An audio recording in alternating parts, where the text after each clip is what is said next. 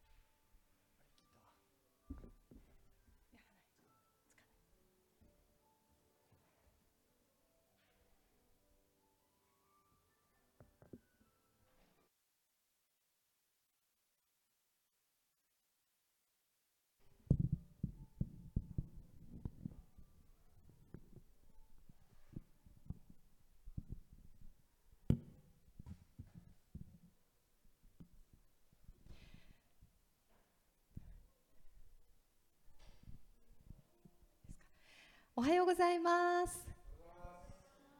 感謝します、えー、ずっと雨が続いていたので、もう今日ははちがつなんだなって、えー、思います。でもこうして皆さんあの共にこの教会に集うことができて、えー、主を礼拝することができることを本当に感謝いたします。一言お祈りさせていただきます。ハレルヤ、愛する天のお父様、感謝いたします。私たちを主を礼拝するためにここに集めてくださり、本当にありがとうございます。あなたからの豊かな祝福と恵みをたくさん受けて帰ることができますように、このただ中に主がいてください。感謝してイエス様の皆によってお祈りします。アーメン。十字架の影に賛美しましょう。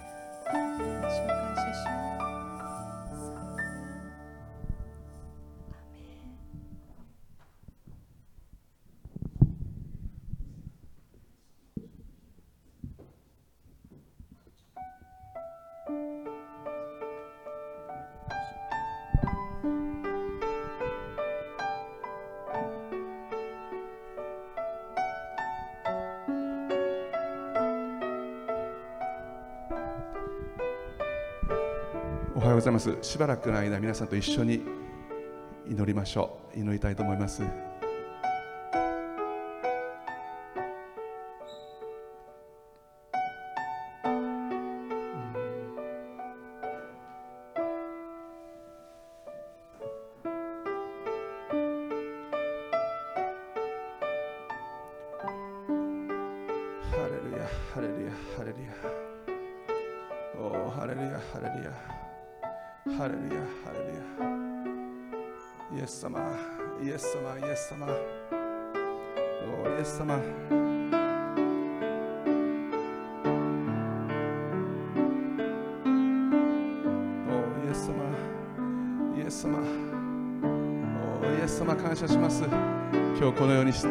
この教会に集うことができました。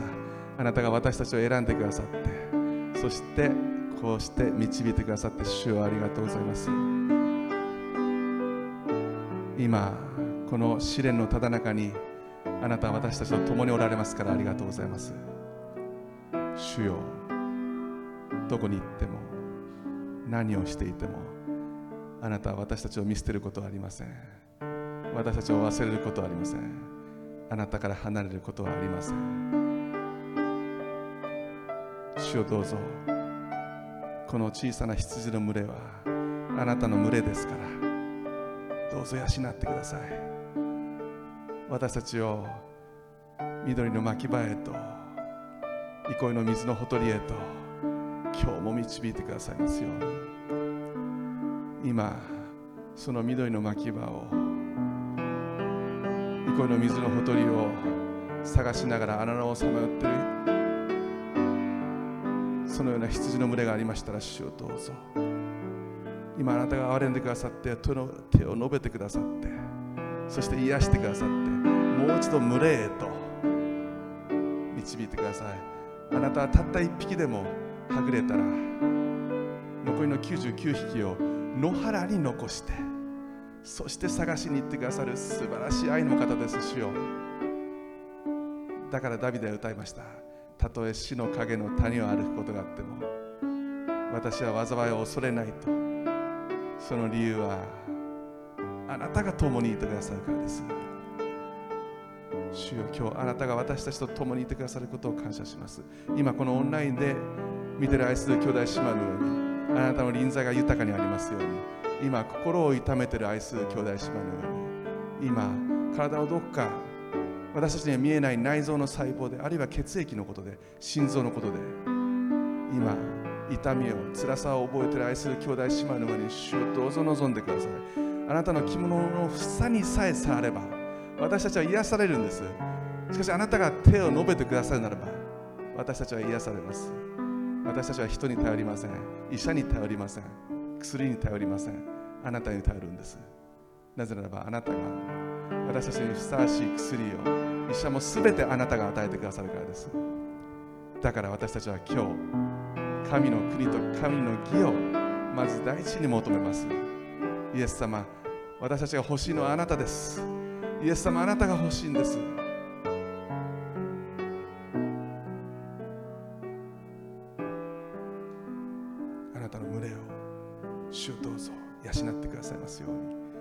今日の御言葉にも期待します。すべてをあなたにお委ねします。感謝をして、主イエスキリストの皆を通してお祈りいたします。アーメン、アーメン、ハレルヤ、ハレルヤ。皆様に祝福がありますように感謝します。アーメン。感謝します。えっとよろしかったらちょっと窓を、全開でなくてもいいんですけど、窓を開けましょうか。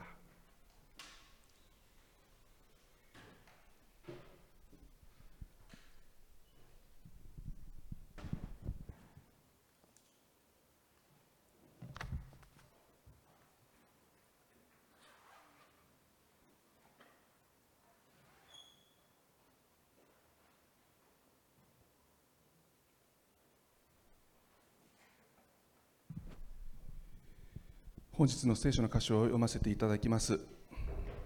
本日の聖書の箇所は、ヨブ記に章なな節からじゅっ節までです。ヨブ記に章なな節からじゅっ節まで。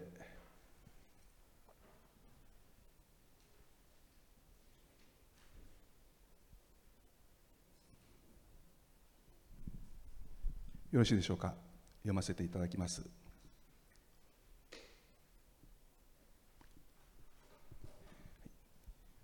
サタンは主の前から出て行き、ヨブの足の裏から頭の頂まで悪性の種物で彼を打った。ヨブは土器のかけらを取って自分の身をかき、また灰の中に座った。すると彼の妻が彼に言った。それでもなおあなたは自分の誠実を固く保つのですか。神を呪って死になさい。しかし彼は彼女に言った。あなたは愚かな女が言うようなことを言っている。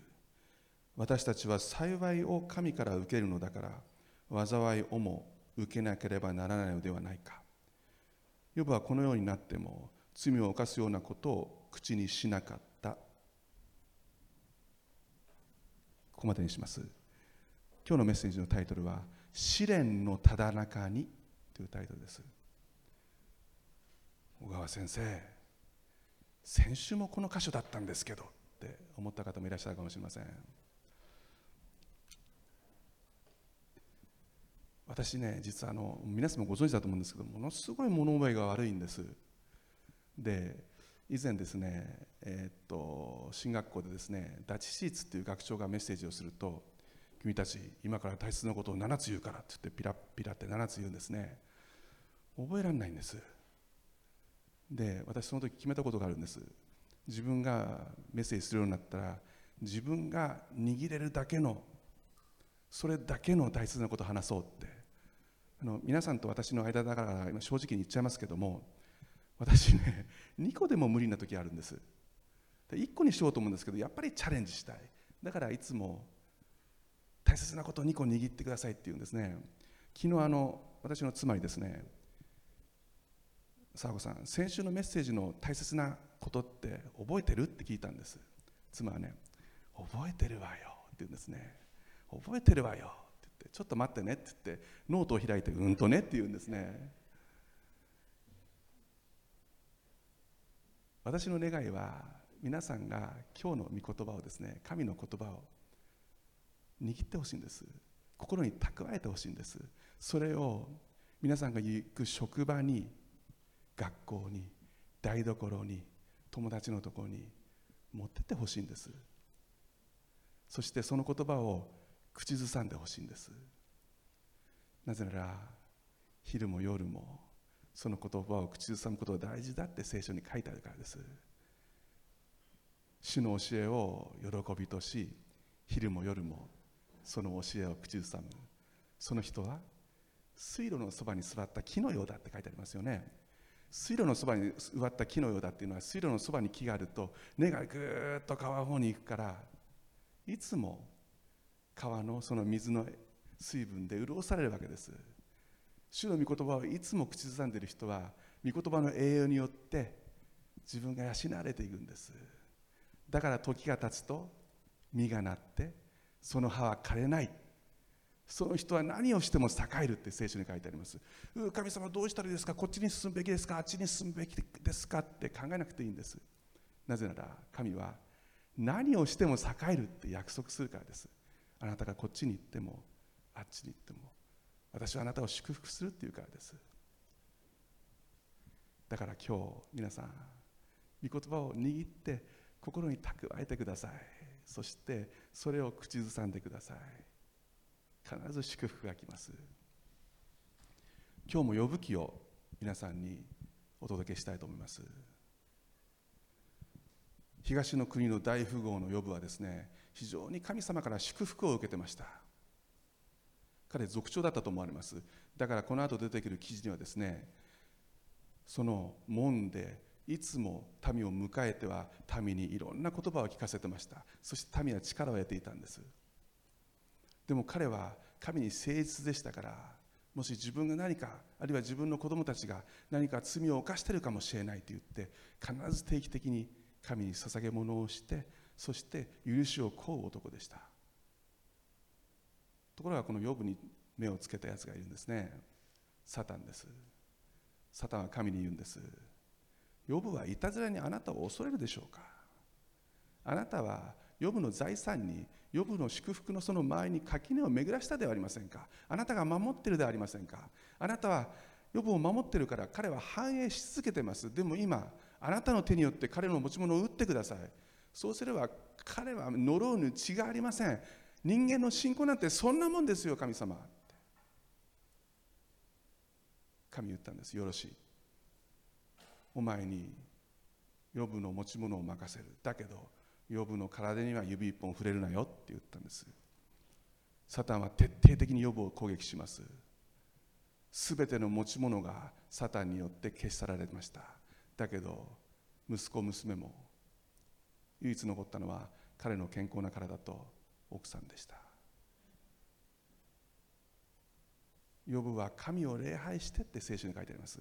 ヨブは神を礼拝して、そして私は裸で母の体の体から出てきたから裸で賢に帰ろう、裸で天の御国に帰っていこう、主は与え主は取りたもう、主の皆は本べきかな、そう言って罪を犯すことはありませんでした。ところがサタンはまだ諦めない。また神の前に出てきて、そしてこういうんですね。皮をもってしては皮をもって、つまりあなたが神様、あなたがヨブを攻撃したのはヨブにとっては皮を攻撃されたに過ぎないんだ。でも今持ち物だけじゃなくて体の 彼, 彼のヨブの体を、骨を、肉を打ってください。そうすればヨブはあなたを呪うに違いありませんって言うんですね。よろしい、ヨブの体をお前に任せよう、ただし命には触れるなよということを言いました。つまりヨブを殺してはならないということです。ヨブを殺してはいけないということは、ヨブとヨブの奥さんも殺してはいけないということです。そして今日の箇所、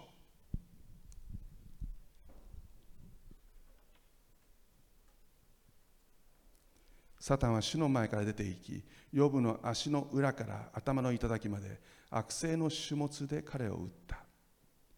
ヨブがどれほど苦しかったか、ヨブが ど, ヨブがどんなふうになってしまったかは、その後さんにんの友達がヨブを訪ねに来た時、ヨブかどうかもわからないぐらいもう膨れ上がっていたんですね。頭の先からかかとの足の裏までです。皆さん、もう全身がもう種物で膨れ上がって人間の姿じゃなくなっていたんです。ヨブがその後こう言ってます。さん章のにじゅうよん節から、実に私には食物の代わりに嘆きがきて、私のうめき声は水のようにあふれ出る。私の最も恐れて恐れたものが私を襲い、私を怯え、私の怯えたものが私の身に降りかかったからだ。私には安らぎもなく、休みもなく、憩いもなく、心はかき乱されている。ヨブの苦しみはここに書かれています。心はかき乱されて、彼はもう信仰を失う、もうその寸前まで追い込まれています。食べるものが喉に入らない、飲み物が喉に入らない、体は痩せ細っていくのに、種物だけが膨らんでいって、人の姿になもうなっていない。その中で彼の心も乱れて、私の一番恐れていたことが起こってしまった。でもその後で、彼はもっとショッキングなことが彼の身に襲うんですね。彼の奥さんが彼にこう言うんです。あなたはそれでも、つまり財産を取られてもうそれで十分なはずなのに、十分苦しんだはずなのに、このようにして全身がこんなに苦しんで、もうあとは死ぬだけっていうなってるのに、それでもあなたは神に誠実を尽くすんですか。そんなことしても無駄ですよって、もう神なんかあなたと一緒にいないでしょって、神を呪って死になさいって言うんですね。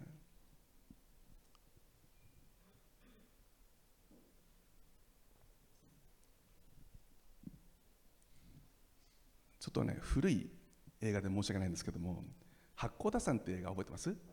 八甲田山、あの高倉健と青井輝彦の青井輝彦のダブル主演なんですけども、こう日露戦争に備えて青森の八甲田山にこう兵隊が訓練に行くんですね。ところがあまりの吹雪で、あまりの寒さで、青井輝彦の隊がですね、三國連太郎を率いるその隊がですね、とうとう雪山から下山できずにその中で死んでいくんですけども、青井輝彦が最後に残した言葉がですね、天は我々を見放したっていうんですね。天は我々を見放した、つまり神は私たちを見放したんだっていうんですね。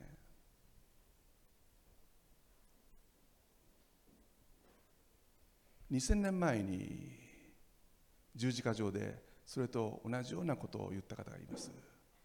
私たちの神イエス・キリストです。十字架にかけられて、そしてもうすぐ死ん、もうすぐ死が彼を襲うその時に最後に言った言葉が、我が神、我が神、どうして私をお見捨てになったのですかって言ったんですね。ある日本の大学のですね、えー、宗、宗教学のクラスでですね、それを担当している教授がですね、そこを引用してこう言ったそうです。イエス・キリストは十字架上で死ぬ前に最後の言葉で、我が神、我が神、どうして私をお見捨てになったのですかと言いました。つまりこれはイエス・キリストの神に対する失望の言葉であって、神が自分をもう祝福しないで見放したんだ、そう言って最後に失望の意とともに述べた言葉なんです。つまり彼も人間であったということです、こう言ったんですね。ところがそのクラスにですね、一人のクリスチャンの青年がいたそうです。クリスチャンの青年がですね、はい先生って手を挙げたんですね。立って、そしてこう言ったんです。先生、それは違いますって。我が神、我が神、どうして私をお見捨てになったのですかっていうその言葉はイエス・キリストの言葉ではありません。それは聖書に書いてある旧約聖書のにじゅうにへんを引用した言葉なんです、こういうんですね。詩編にじゅうにへんを書いたダビデ、その当時のダビデという王は詩編にじゅうにへんで、我が神、我が神、どうして私をお見捨てになったのですか、遠く離れて私をお救いにならないのですか、私のうめきの言葉にも、この言葉から始まるこの詩は、詩編にじゅうにへんはダビデが神の霊感によって書いた言葉なんです。そこにはイエス・キリストが十字架上で律法学者や祭司たちに罵られる言葉や、あるいはその後ローマ兵たちによって自分の福音がくじ引きによって分けられたことなど、イエス・キリストの十字架上のことが予言されています。その中でイエス・キリストは、私は私を愛する人に私の誓いを果たすと言っています。つまり十字架からみっかごによみがえることを宣言したんです。イエス・キリストはあえて詩編にじゅうにへんを引用することで、自分がこの後どうなるか、復活してよみがえって、そして神の御座について人々が自分のことを証しすることを宣言したんです。実際そのようになってますって言ったんですね。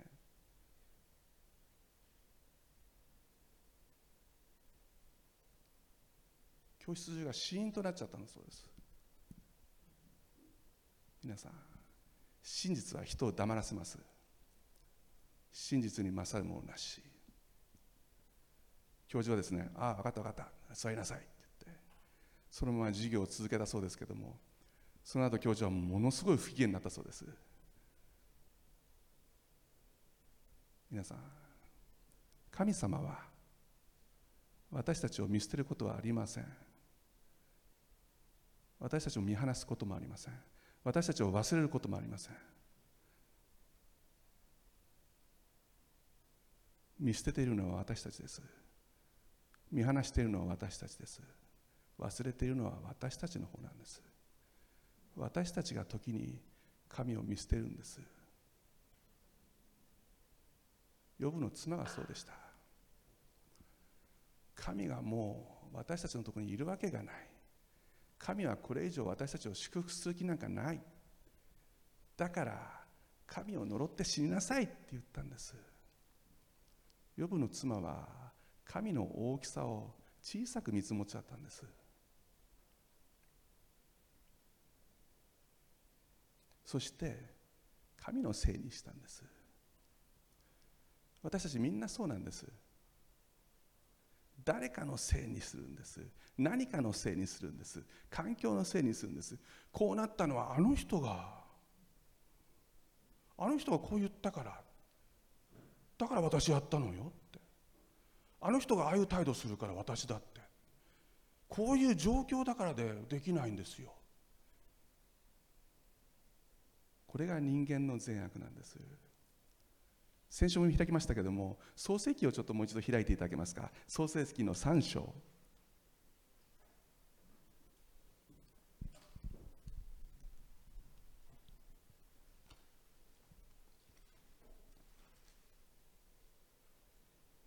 アダムとエバが神から決して食べてはいけないという善悪の知識の実を食べてしまいました。今日はその後の記事を読みたいと思います。さん、えー、創世記のさん章はち節からよろしいでしょうか。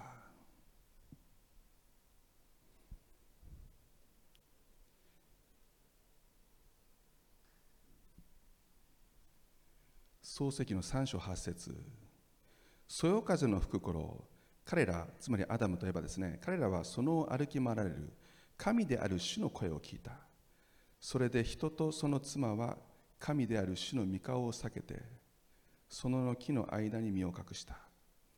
神である主は人に呼びかけ、彼に仰せられた。あなたはどこにいるのか。彼は答えた。私はそので、あなたの声を聞きました。それで私は裸なので恐れて隠れました。すると仰せになった。あなたは裸であるのを誰があなたに教えたのか。あなたは食べてはならないと命じておいた木から食べたのか。人は言った。あなたが私のそばに置かれたこの女があの木から取って私にくれたので私は食べたのです。そこで神である主は女に仰せられた。あなたは一体何ということをしたのか。女は答えた。蛇が私を惑わしたのです。それで私は食べたのです。ここまでにします。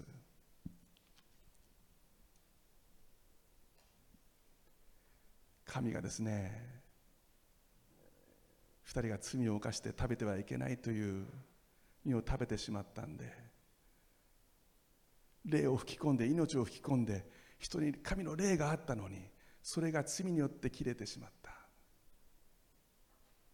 神は探すんですね。一生懸命探すんです。その中をどこに行ったんだって。でも彼らは隠れちゃうんですね。神は言うんです。あなたは取って食べてはならないという木の実を取って食べたのかって。そうするとアダムは言うんです。あなたが私のために助け手として私にこうやって隣に置いてくださったこの女がって言ったんですね。皆さん、この女がって言ったんです。妻のこと。私が今日妻のことをこの女がって言ったら大変なことになっちゃいます。でももう罪を犯すとですね、こういうことは言えるんです。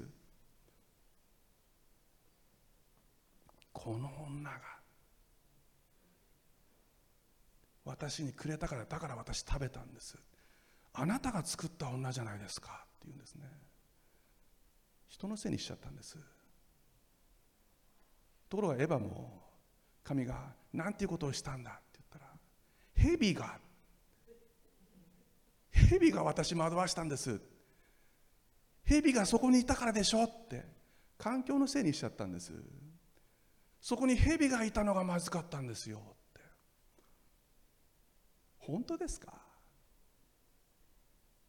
皆さん、アダムは神と直接契約を結んだんだから、それを食べてはいけないことを分かっていたはずです。奥さんが手に取って食べようとした時、アダムは隣にいたんですよ。ダメだ、食べちゃって言えばいいじゃないですか。食べちゃダメだって言わないで食べてるのをじっと待ってるんですね。エバもエバですよね。アダムから聞いていたはずなんです。取って食べちゃダメだったらそこに行かなきゃいいじゃないですか。人間って面白いですよね。見ちゃダメだって言うと見たくなるんですよね。触っちゃダメだって言うと触りたくなるんです。そこに行っちゃうんです。誘惑に負けちゃいました。もし二人が、神様、私たちはとんでもないことをしてしまいました、悔い改めますからどうぞ許してください、私たちを憐れんでくださいって言っていたら聖書のストーリーは変わったかもしれません。だけど、いやいやいや、あなたあなたがこの女作ったんでしょって、いやいや、蛇をあなたがここ置いたんでしょって。皆さん、それが人間の善悪なんです。これが人間の罪です。神の善悪から離れて、人間が自分の善悪を持ってしまうと、こういうことになっちゃうんです。完全に神の善悪と的外れです。それが罪なんです。ヨブの妻も、神なんかもう信じて何になるんですかって、この先いいことないですよ。もう全財産失って、こんな体で、私ももう看病疲れました。死にましょうって。だけどヨブは言ったんです。私たちは幸いを神から受けるんだから、災いも受けるんだって、神の主権のことを言ったんです。すべては神の御手にあるんだって、私たちはそれに従うんだって。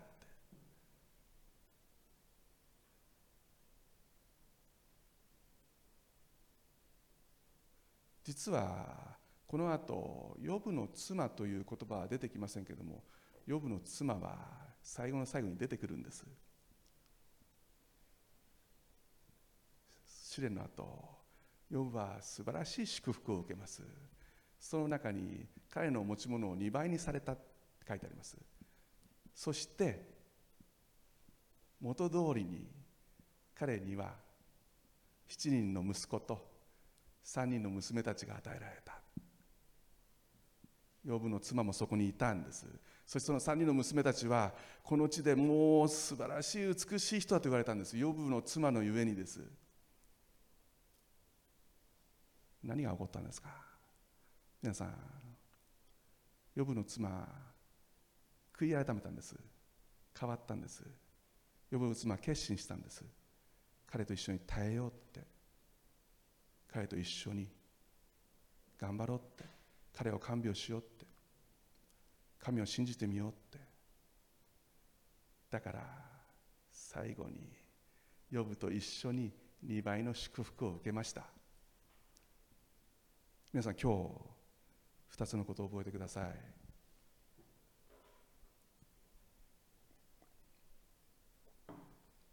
それを握って職場に行ってください。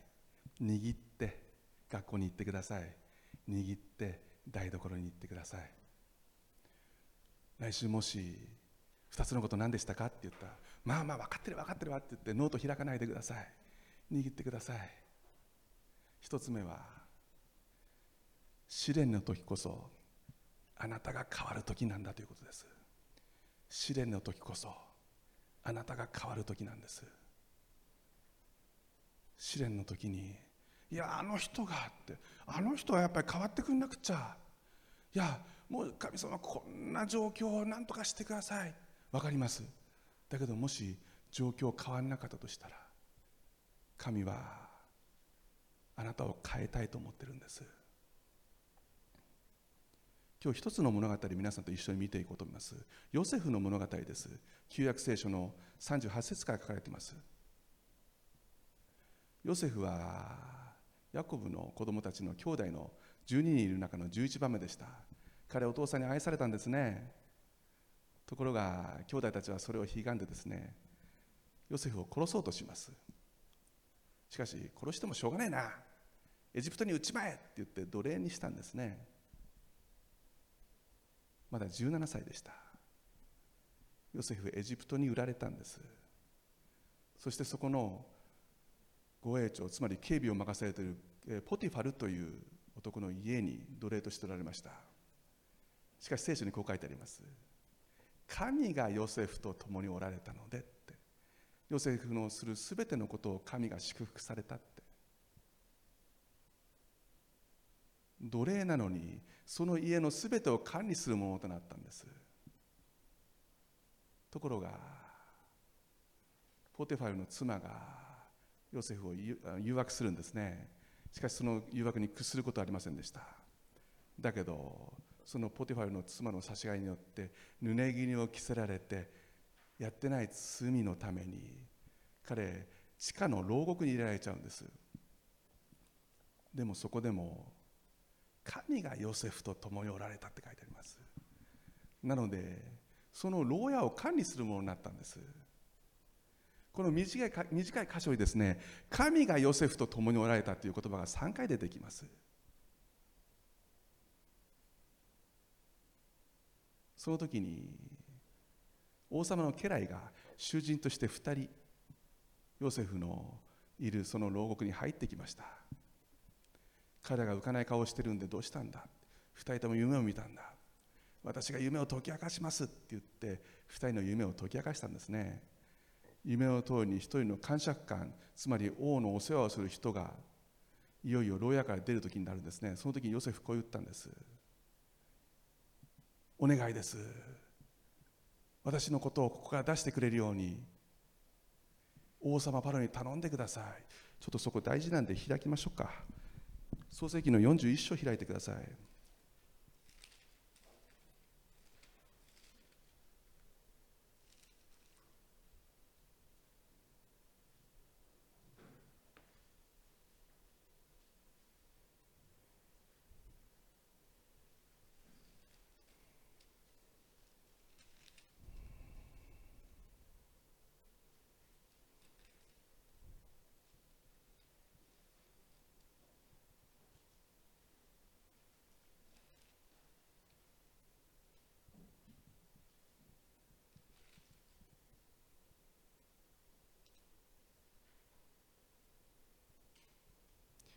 よんじゅう章ですね、失礼しました。よんじゅう章のじゅうよん節、この感謝、えー、よんじゅう章の失礼しました。よんじゅう章のじゅうよん節お読みします。これヨセフの言葉です。あなたが幸せになった時にはきっと私を思い出してください。私に恵みを施してください。私のことをパロに話してください。この家から私が出られるようにしてください。実は私はヘブル人の国からさらわれてきたのです。ここでも私は投獄されるようなことは何もしていないのです。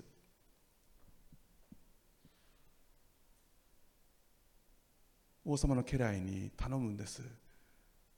私を助けてください。この短い文章に私はという言葉がろっかい出てきます。私は、私は、私はって、神がヨセフと共におられるって何度も聖書に書いてあるのに、ヨセフは神じゃなくて人を頼っちゃったんです。ところがこの官爵官は牢屋から出て王様にまた仕えるんですけど、にねんかんヨセフのことを忘れちゃうんですね。ヨセフは最初は失望したかもしれません。でも彼学んだはずなんです。悔い改めたはずなんです。そのことがその後になって分かります。よんじゅういち節で王様がそのにねんごにとんでもない夢を見るんですね。怖い怖い夢を見るんです。それで誰かこの国にこの夢を解き明かす者はいないのか、誰もいないんです。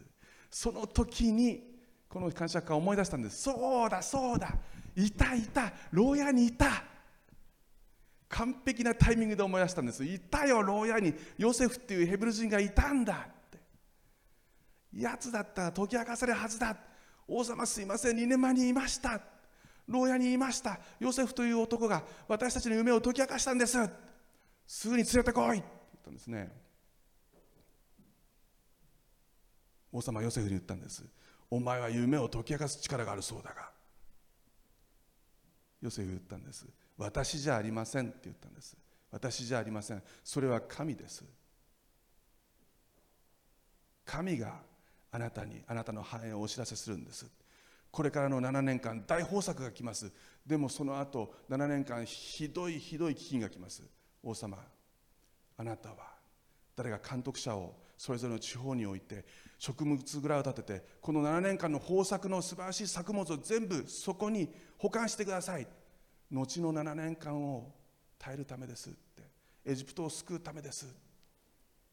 皆さん、このヨセフの言葉の中に私という言葉は一回しか出てきません。その私というのは私じゃありませんという言葉です。あとは神、神です。ヨセフ変わったんです。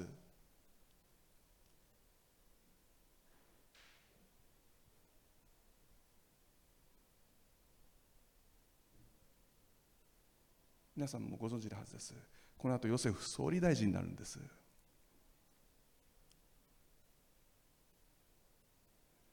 あれだけ私私私って言ってた男が、私じゃない、神です、神がって言うんです。後で皆さんの目で確認してください。神ですよ。誰かを使わして食物裏を作って、そして保管させてください。まるでその後、じゃあ私監獄に帰りますからぐらいの勢いです。私っていう言葉全く出てこない。こんなチャンスないじゃないですか。言えばいいじゃないですか。せっかくなんで私を助けてくださいって、せめて牢から出してください、いや私を採用してくださいって言えばいいじゃないですか。私っていう言葉はないんです。神なんです。ヨセフ、神、神って言ったんです。この後王なんて言ったと思います？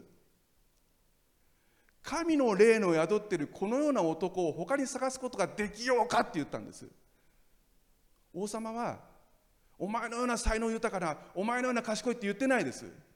王様言ったんです。神の霊の宿っているこのような男を男を他に探すことができようかって。神が共におられるこのような男を見る、見ることができるだろうか、他にいるだろうか。王様はヨセフの背後にいる神を見ていたんです。神がすごいって分かってるんです。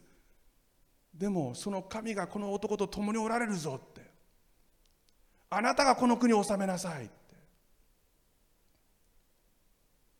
ヨセフは試練の時に変えられました。皆さん、そして変えられたヨセフを見て王が神を褒めたたえたんです。皆さん、もし今試練の中にあったとしたら、神があなたを変えたいと思っています。耐えてください。そして神様に私を変えてくださいって祈ってください。あなたが変わった時こそ、神様の祝福が必ず豊かに豊かに注がれます。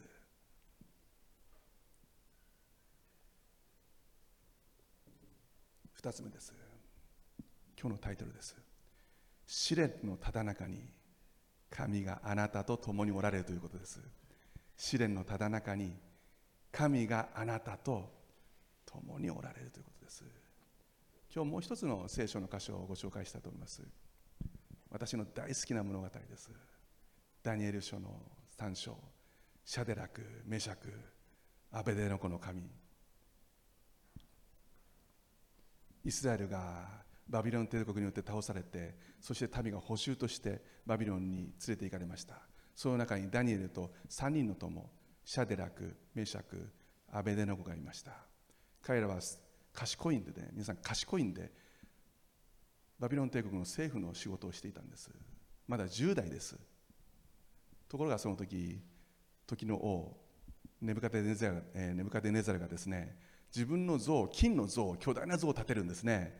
そして民をこれを拝め、これを拝まない者は火の炉に投げ込むぞって言ったんですね。ところがまだじゅう代だったシャデラク、メシャク、アベデノコはその金の像に向かって拝むことしないんです。自分たちの神を礼拝し続けたんです。そしてそのことが誰かによって伝わって、王様はさんにんを宮殿に呼ぶんですね。シャデラク、メシャク、アベデノコ、お前たちは私が作った金の像を拝まないそうだが、今気持ちを変えて、心を変えて、お前たちはこの像を拝むならそれでよし。もし拝まないなら、お前たち、お前たちさんにんを火の炉に投げ込むって言うんですね。皆さん、彼ら賢いんですよ。賢いんだから、分かりましたって言えば命が助かるじゃないですか。でも彼らの賢さはそういう賢さじゃなかった。彼ら言ったんです。王様、このことについて私たちはあなたに何も言うことはありません。たとえあなたが私たちを火の炉に投げ込んだとしても、神が私たちを救い出してくださいます。神は私たちを救い出しますってにかいも言ったんです。この後がいいじゃないですか。しかし王様、ご承知、ご承知おきください。たとえそうでなくても、私たちはあなたの作った金の像を拝むことなどありませんって言うんですね。王様怒ったんです。王様怒ったんです。王様怒ってね、こいつ、こいつらを炉に投げ込めって言ったんじゃないんです。炉の温度をななばいにしろって言ったんです。もう真っ赤だった。王様の顔も真っ赤だったと思いますけども、その炉が真っ赤になっちゃったんです。あまりの暑さにシャデラク、メシャク、アベデノコを連れてきた家来たちがみんな燃え死んじゃったんです。でも王様言ったんです。お前たち谷に入れって。皆さん、神様は彼らさんにんから試練を取り去ることはありませんでした。火の炉に入らなくてもいいようにはしてくれなかったんです。やっぱり試練があったんです。彼らさんねんは火の炉に入れられました。ところが王様は見たんですね、火の炉。おい、我々はさんにんを入れたんじゃないのか。そうです、おかしいぞ、よにんいるぞって、それも自由に歩き回ってるぞって、我々は彼らを縛ったんじゃないのか、そのよにんめは神の子供のように見えるぞ。皆さん、イエス様がその火の炉の中にいたんです。イエス様は火の炉の中に共にいたんです。神はそういう方なんです。あなたが火の炉にいるときには神も共にいるんです。シャデラク、メシャク、アベデノコ、出てきなさい。彼らの服も髪の毛も一切燃えてませんでした。唯一燃えていたものがあります。彼らを縛っていた縄です。イエス・キリストが火の中に彼らと共におられて、そしてすべての縛りを解いてくださったんです。彼らは自由になったんです。褒むべきかな、褒むべきかな、シャデラク、メシャク、アベデノコの神って敵の王が言ったんです。この方を恐れよって。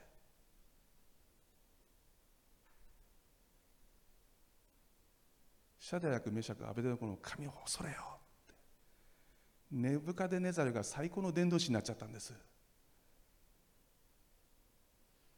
皆さん、神を信じたからといって私たちが試練から解放されることはないかもしれません。しかしその試練のただ中に、いや、試練のただ中にこそ神はぐーっと近づいてきて、私たちともう密着して共におられるんです。今日私たちは試練の中にあります。私たちは祈りたいんです。神様はどうかこの試練から解放してくださいって、もうコロナなんとかしてください、もうあなたがここまでって言えばコロナは止まりますからどうぞもうやめてくださいって祈ることもできます。だけどもしそれでも止まらなかったとしたら、神は私たちが変わることを願ってます。そして何があっても神は私たちと共におられます。イエス様、私たちと共にいてください。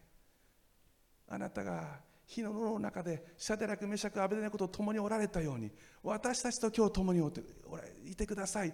人生の嵐の中で風が吹きまくって雨が吹きまくって大変な時ですけど、神を私たちから離れないでください、共にいてくださいって祈りましょうよ。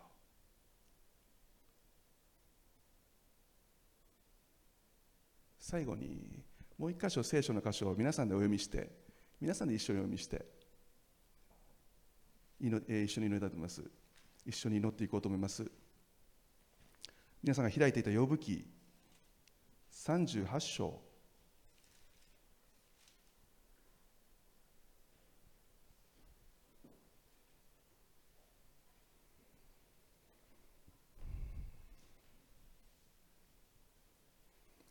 ブは苦しんでいる。ヨブ記全体を通してヨブは苦しみました。神はその時どこにいたんでしょう。38, 節38章いっ節、皆さんで一緒にさん、はい、主は嵐の中からヨブに応えて仰せられた。まだあるんです。よんじゅう章ろく節、よんじゅう章ろく節、いいですか、一緒に読みましょう。さん、はい、主は嵐の中からヨブに応えて仰せられた。この嵐、英語の聖書ではウィルウィンド、ウィルウィンドというのはですね、えっと、もちろん嵐、つむじ風、そのトルネードと同じ風なんですけども、人生の中の嵐のことも言ってます。心の混乱とか心の苦しみとか、そのことも、えー、表しているのがこのウィルウィンドという言葉です。ヨブは苦しんでいるとき、神はどこにいるんだ、神はなんで答えないんだっていうんですね。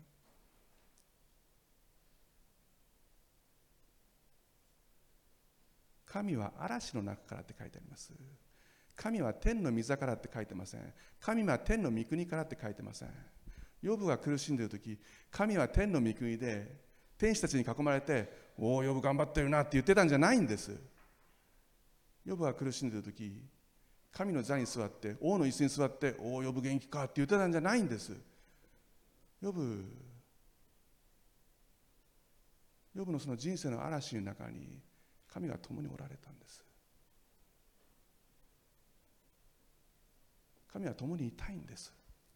あなたを愛してるから、一緒に嵐の中に入って、一緒に火の中に入って、一緒に苦しんで、一緒に泣いて、一緒に立ち上がるんです。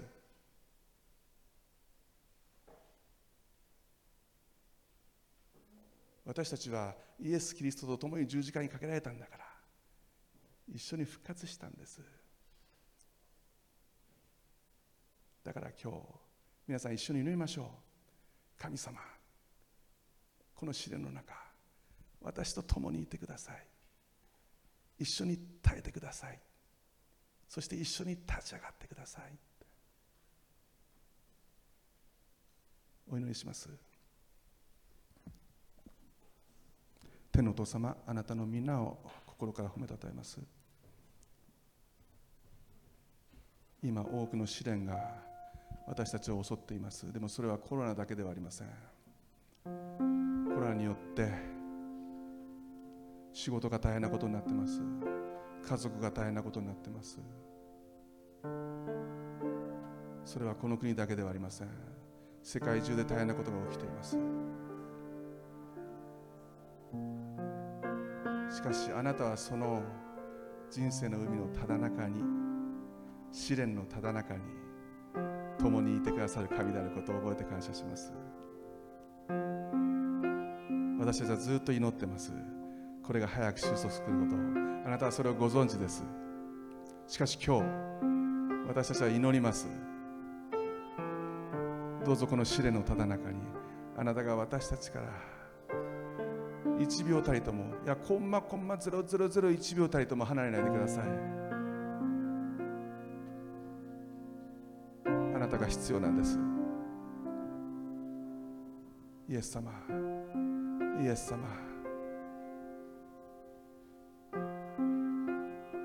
あなたは火の中でも嵐の中でも私たちと共におられる神であることを、今日私たちの喜びとします。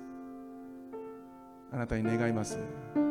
あなたは何があっても私たちを見捨てることなく、見放すことなく、忘れることはありません。愚かなのは私たちです。時に私たちはあなたを離れて、あなたを見捨てて、あなたを忘れる本当に愚かなものです。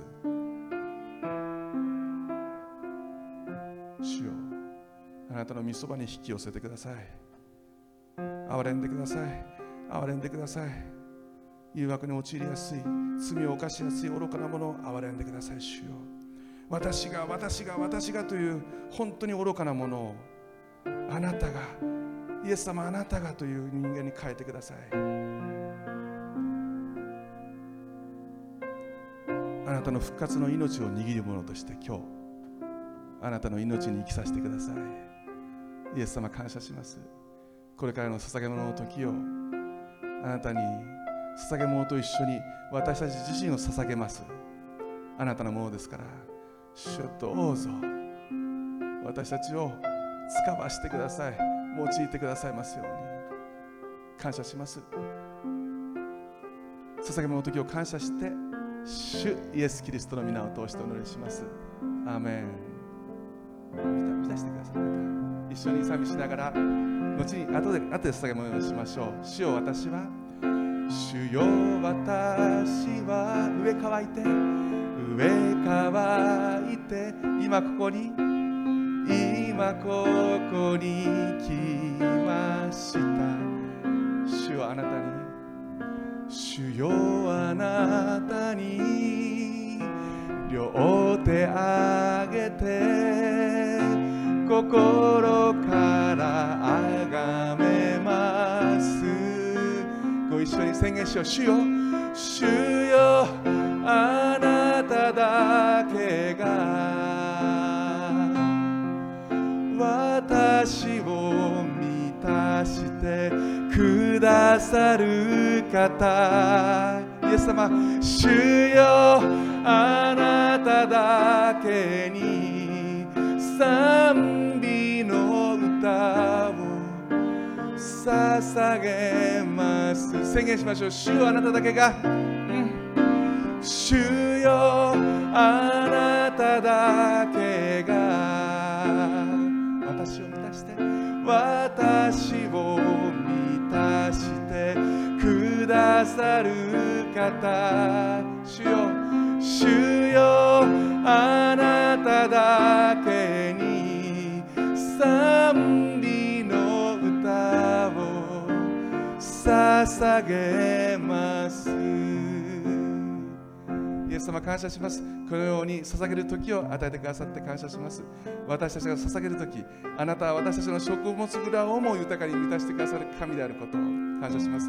私たちはあなたの国とあなたの義をまず求めます。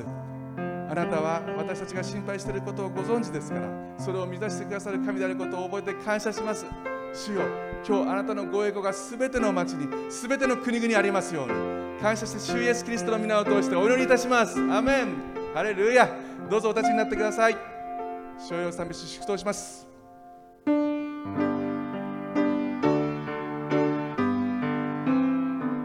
父御子御霊の大神にとこしえ変わ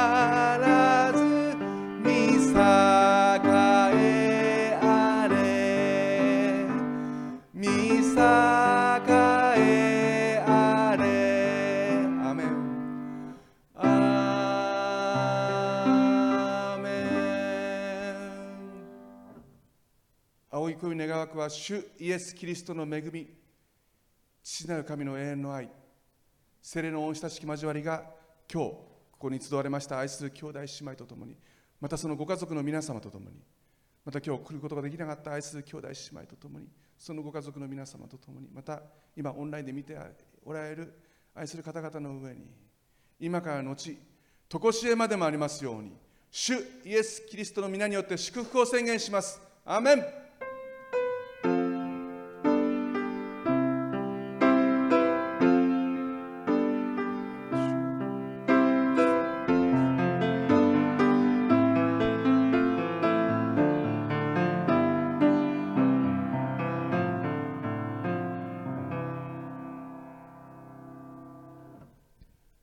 どうぞお座りになってください。